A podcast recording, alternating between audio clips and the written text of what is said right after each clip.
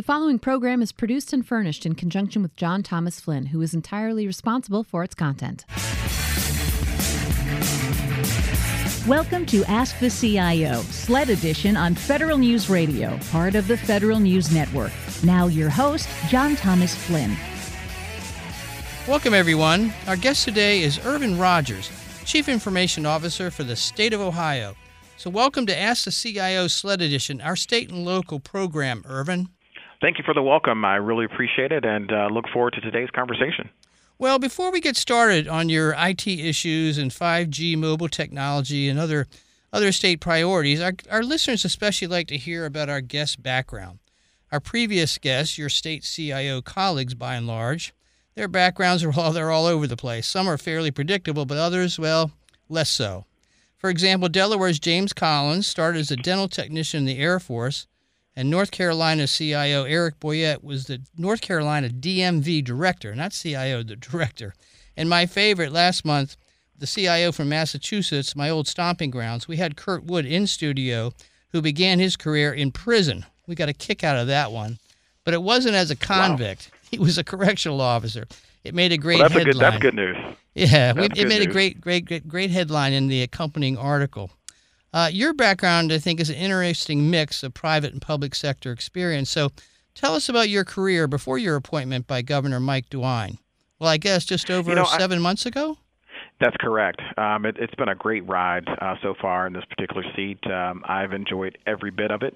Um, I love this job. Um, leading up to this job, I actually started my career um, as a call center uh, technician answering technical calls for EDS at the time. We were supporting uh, the GM client and you know taking technical calls. So I started um, you know uh, taking those calls such as my coffee holder uh, cup holder isn't working and you know going to troubleshoot through that i actually took that call where it was the lines of you know we come to find out that actually he was he was using his uh, cd-rom tray uh for his uh, coffee holder and uh it, it sucked it into the computer. So nevertheless I needed to dispatch someone to go out and fix that. So uh, that was um, an exciting time. I did that for about three months, and then, you know, I decided that I, I really wanted to understand what was behind uh, some of the technology, and that's really where I got my first love for technology. So I joined the um, uh, project management team uh, for EDS and started to really understand the inner workings of setting up a call center and the technology that supports it. And uh, we were asked to go out and uh, basically set up call centers around the state of the United States uh, for uh, across the United States. And in doing so, I got an opportunity to see the West Coast uh, for about three months. I did a stint where I set up a call center for uh, in, in San Jose, um, and and stayed there for about three months. Um, the funny story there is I experienced a uh, earthquake and I didn't know I had experienced an earthquake. I was driving to work, and there were cars on the side of the road, and you know, um, and people were looking at me like I was crazy. I was still driving down the highway trying to get to work, and was wondering why the highway was clear. Well, there was a there was a uh, earthquake that was going on at the time. Goodness. Um, but you know, as as I got an opportunity to really mature and uh, you know um, learn a lot um, at EDS, I decided that I wanted to you know take that uh, to the next level, and that's when I joined Accenture and I got a chance to do it globally. I spent time in Hong Kong, Germany, India. Um, you know, started out setting up call centers, but then really played in the uh, CRM, customer relationship management space, where I was a part of a specialized team uh, that kind of parachuted in to rescue, save projects, um, and work with uh, C-suite uh, individuals, uh, everything from a CIO to a CEO to CFO. Um, and that's when I was like, you know what? I, I want to be a CIO. So I, I had set my heart's desire to become a chief information officer back then, and uh, it was something I just never let go of. While I was at Accenture, I had desires to be a partner, and uh, you know when you have three kids, a wife, and a dog, um, you know it doesn't necessarily match up with um, uh, living the suitcase life from uh, Monday through a Saturday. So um, I decided, uh, along with my wife, because she was actually traveling at the same time, that uh, we would uh, move to a small town called Columbus, Ohio. And when I announced it to my friends, they were shocked and in awe because they were like, "You're moving to like this cow town. This, you know, what what what's going on? you know, of all the choices that you had, because at the time I had offers for the, on the West Coast. All my prior clients at Accenture uh, wanted me to come on board, but um, I joined a um, mid-region uh, bank here uh, that was headquartered here called Huntington National Bank and um, I got the opportunity to to really understand the financial banking uh, services by leveraging the consulting background uh, that I gained from not only EDS but at Accenture. Uh, so my career has really been a combination of combining um, multiple transfer- transferable skills to you know establish what I have today at Huntington. I got an opportunity every two years, kind of like the consultant life, to switch industries um, and, and segments, um, supporting everything from retail to uh, commercial to that of um, lastly HR. And um, there came a point where I wanted to go back and relive that dream of being a, a CIO. So I hired a career coach.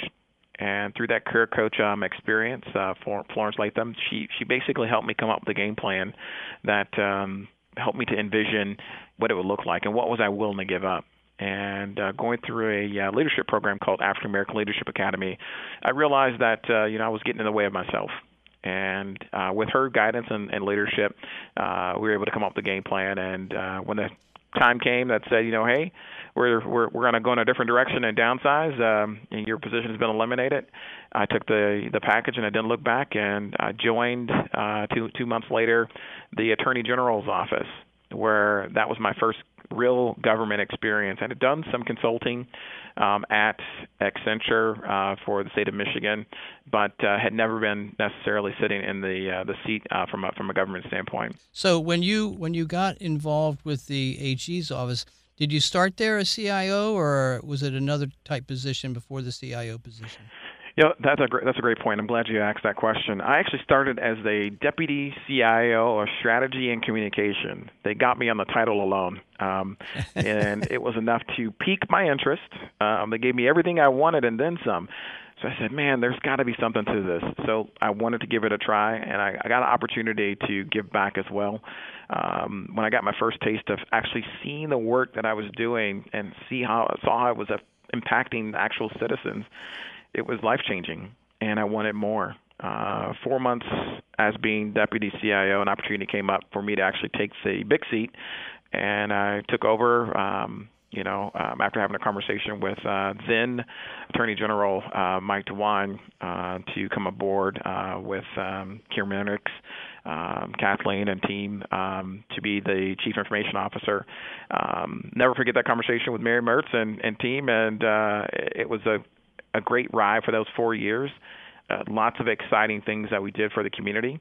Uh, from a law enforcement standpoint, from a legal standpoint, uh, you know, collecting uh, collections here in Ohio, the Attorney General's office is a little different. Um, not only are we responsible for being the Attorney General being the uh, top cop and the top lawyer, but we also had responsibility for collecting debt on behalf of uh, state agencies. So we collected over 450 million dollars annually and um, I made it a point to make sure that the technology was sound from a security standpoint, and the business could focus in on, on the business area. And, during my tenure as CIO, we made that target uh, for the first time every single year for three years in a row, which was uh, outstanding not only for uh, the citizens of Ohio but um, for my team. Um, that actually, you know, pull together to uh, make that happen. Yeah, and then of so course then, uh, your uh, your boss, the AG DeWine, runs for governor, and last November was elected. So certainly that uh, provided an additional opportunity for you, I guess, didn't it? It, it sure did. You know, um, it was along the lines of I got the call from him and said, "Ervan, we got a big job for you. We want you to come on board." And without question, uh, said, "I'm I'm on board. Let's go."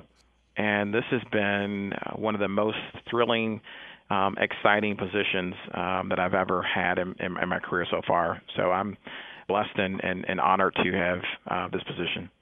What's the biggest difference between being the AG CIO and being the state CIO? Uh, major, major differences. Not only from a budgetary perspective, uh, going from managing 50 million, uh, but now I'm responsible for a half a billion dollars um, of direct direct spend. And um, you know, at the Attorney General's office, I had responsibility for you know I had everything right there. uh, developers to you know desktop support to you know you name it. Everything was right there for me to make the job happen. Whereas here, everything is much more federated, uh, where I'm centrally uh, located for you know making sure that uh, we take advantage of um, combining, consolidating services from an infrastructure standpoint, um, so that we increase the state's buying power and also helping to run uh, enterprise-wide um, applications that span across multiple agencies. So the breadth of responsibility is far greater and um, very enriching. Uh, Ervan, we're going to take a short break now. Our guest today is Ervan Rodgers, CIO for the state of Ohio. You're listening to Ask the CIO Sled Edition on Federal News Radio, part of the Federal News Network. I'm John Thomas Flynn. While recent temperatures here have been extreme, cities around the world are getting warmer, not only because of climate change, but because urban infrastructure creates and traps heat. There are ways we can counter the effects of warming in cities, like painting roofs white to reflect heat. But modeling studies by Matei Georgescu, an urban planning expert at Arizona State University, reveal such methods won't work well everywhere geography matters, and so local solutions are just that. They're local solutions, not one size fits all solutions. For example, those white roofs cause heaters to work harder in the winter. And Georgescu says here on the East Coast, decreasing surface warming in the summer also prevents parcels of moist air from rising. By preventing the rising of these air parcels, you're going to have less cloud formation and eventually less precipitation. Georgescu says further work is needed to understand such trade offs and to customize solutions. With the National Academy of Engineering, Randy Atkins, Federal News Radio, part of the Federal News Network. An interagency group of experts from across the U.S. government dedicated to the safe recovery of Americans held hostage overseas marks its fourth anniversary this summer. The Hostage Recovery Fusion Cell, housed at FBI headquarters, was created to enhance the government's strategic response to international kidnappings. And, says Kieran Ramsey, director of the Fusion Cell, it aims to better involve the families of hostages in decision making. Have our efforts improved greatly in rescuing and recovering Americans, and have our efforts improved greatly in engaging engaging, supporting, and collaborating with families of the victims? Absolutely, they have. If your summer vacation takes you overseas, Ramsey suggests providing loved ones with your itinerary. You should have the ability to travel and see the world. However, that also means you have to be aware of where you're traveling to, the time that you're traveling, what is going on there. Ramsey also suggests enrolling in the U.S. State Department's Smart Traveler Enrollment Program, or STEP. The free service enables the U.S. Embassy to contact you in emergencies. With FBI This Week, I'm Mollie Halpern of the Bureau. When we need help, we turn to government. When government needs help, they turn to Federal News Network. Federal News Network, helping feds meet their mission. Welcome back to Ask the CIO Sled Edition on Federal News Radio, part of the Federal News Network. I'm John Thomas Flynn, and my guest today is Ervan Rodgers, CIO for the state of Ohio. Ervan, we were just talking about the difference between being a, a large agency, a constitutional officer CIO, and making the transition over to uh, the state CIO position. The catalyst for part of our discussion today was my conversation at the uh, recent NASCIO conference here in, outside of Washington with your predecessor and long time, my longtime friend Stu Davis, who had been one of the longest serving state CIOs in the country. What was that transition like with him?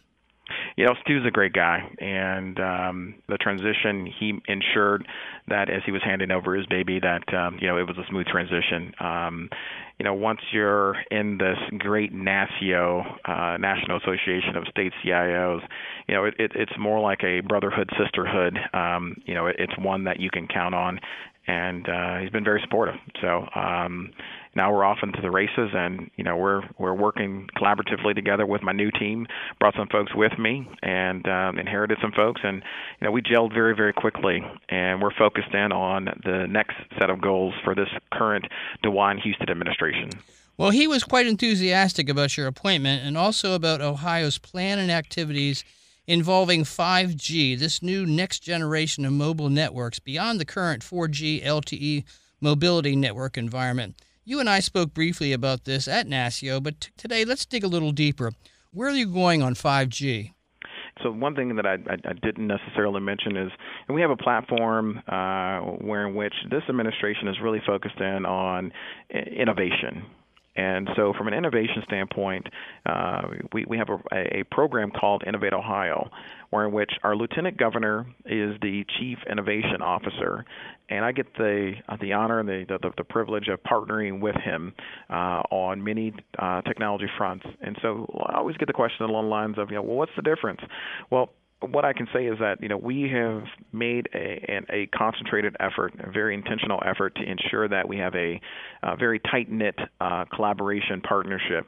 You know they are uh, out focusing on the on the citizens experience, and we're focusing on the technology, and we meet up uh, from a strategy perspective and so it makes for the perfect partnership um, as we continue to move forward. And with that being said, uh, we're excited uh, about the uh, state of Ohio getting the capability in northern Ohio and, and, Cleveland to be exact, where Verizon and AT&T are planning uh, their next generation, you know, 5G cellular services to be available by the end of 2019. Um, so we're really excited about that um, and the possibilities, and we're encouraging them um, to, you know, uh, be innovative and and you know make us the, the the most creative state in the Midwest. And part of that is making sure that you know we are uh, an enabler uh, of not only people talent, uh, the state's infrastructure, but also making sure that businesses have access to some of the best technologies um, that, that, that that are there, and we're you know making sure that we're um, cultivating and making sure that businesses know that this is the place to do business is the great state of Ohio. You know, the 5G networks could provide broadband speeds, they say, up to 10 to 20 gigabytes per second. That's about eh, 10 to 20 times faster than 4G.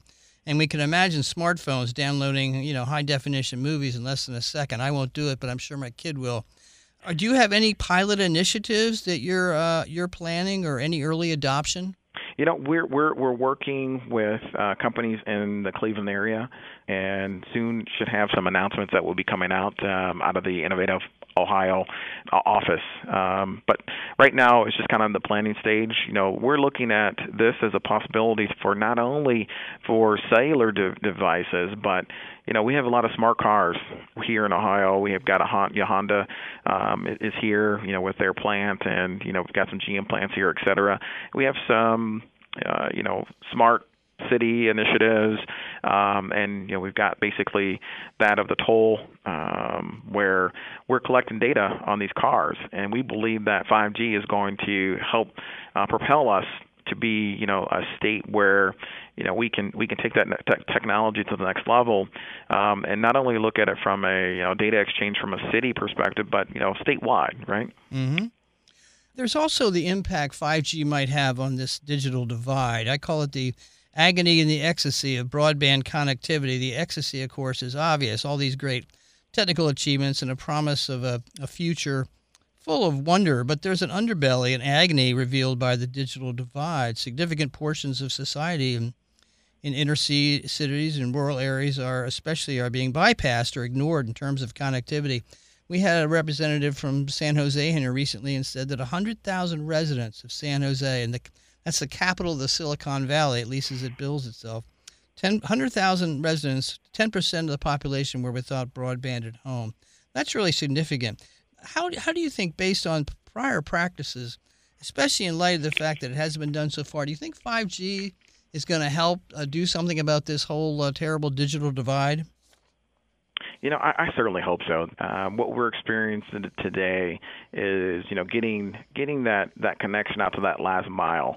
Um, and you know, not the the carrier is not necessarily seeing the return uh, of investment, uh, you know, based on the, the, the numbers. But I'm hoping that you know, with this new 5G uh, technology, that we take that into account. Um, we need to ensure that technology is in the hands of everybody, uh, because once we do that, we will elevate all boats. Um, you know, if one rises, we all rise, right? And so, I, I think that that's going to be an important piece as we continue to look forward uh, to this new new technology. There are other critical functions where 5G is said will will play a tremendous applicability. Um, aren't there significant applications, perhaps unique for public safety and services in that area? Well, you know, we we actually have a statewide uh, MARCS system where you know we're using that for first responders, but until the 5G is, you know, uh, you know, because we're looking at, gosh, probably, you know, um, a, almost a, you know, a, a quite kind of a couple of years before it's fully deployed, right? Um, getting out of the, the, the test beds. But until that time takes place, we have a great asset here in Ohio, one of the largest radio systems.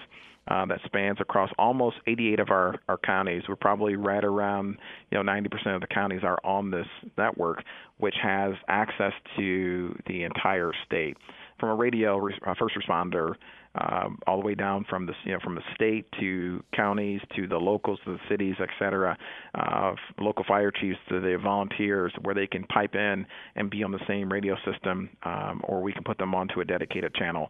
So I think we have the capability um, in a different light until 5G uh, matures and, and gets there statewide, countrywide.